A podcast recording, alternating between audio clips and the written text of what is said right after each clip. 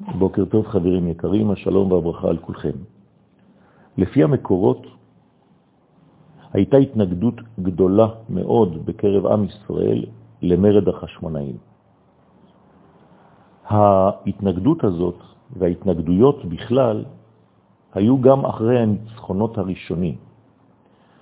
אני מדבר על התנגדויות שבאו מתוך מחנה ישראל עצמו, פשוט כיוון שרוב האנשים, רוב בני ישראל, לא הסכימו עם דרכו של המרד. רוב עם ישראל לא תמך בהתקוממות הזאת נגד יוון. בכמה מן המלחמות אפילו עזבו החיילים, פשוט הלכו להם. והטענה המרכזית הייתה שאין סיכוי בעולם לנצח את האימפריה היוונית הכל כך גדולה. לא זו בלבד, אלא שכבר מאות שנים לא היה צבא בישראל. מזמן לא נשאו נשק, כי תמיד היו תחת שלטונות זרים. אפילו כשחזרנו מגלות בבל, הפרסים שלטו עלינו. לאחר מכן נפלנו תחת שלטון האימפריה היוונית, ולישראל לא הייתה מסורת צבאית, לא היו אימונים, לא היו אנשי צבא, לא מפקדים וגם לא חיילים. כמובן שכולם חלמו על עצמאות, אבל מבחינה ריאליסטית הדבר נראה אז בלתי ישים. טענה נוספת, המרד סיכן עוד יותר את כל היהודים, שבגלל קומץ של אנשים מורדים, רוב עם ישראל עלול לסבול. הייתה כבר דוגמה של מרדכי היהודי שלא רצה להיכנע, להשתחוות להמן הרשע, ובגלל המעשה הנועז שלו כפרט, נולדו גזרות לחיסול כל היהודים בפרס. סיבה נוספת בעבורה לא הסכימו בני ישראל למרוד ביוונים, הייתה שאף אחד לא נתן סמכות להנהיג את העם למרד כזה. מי אתה מתיתיהו?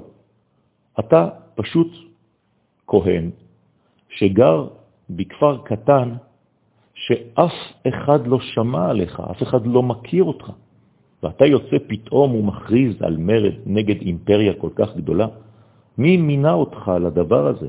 האם מישהו בחר בך?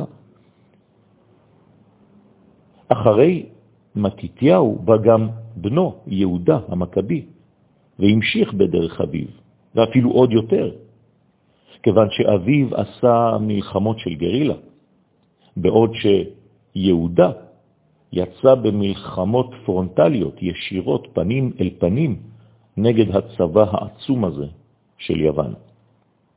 ולכן רוב עם ישראל חשב כי מדובר בהתאבדות קולקטיבית, לא פחות מזה. ונגד כל הטענות שהעלינו, והרבה יותר מזה, יהודה המכבי עונה, היד השם תקצר לתת רבים ביד מעטים? איפה האמונה שלכם? אתם חושבים שהקדוש ברוך הוא לא יכול לעשות לנו ניסים? זכרו את אבותינו אשר הצילם השם על ים סוף. קומו נא ונצעק אל השם אלוהינו, וישמיד את כל החיל הזה לעינינו.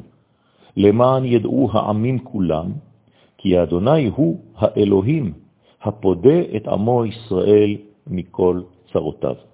כל הדברים האלה מובנים ומובאים בספר החשמונאים, וצריך להבין שמדובר כאן בכלי של אמונה בו משתמש יהודה המכבי, למרות שהוא אחד או עם קומץ של חיילים אבל כביכול לא מייצג את עם ישראל כולו.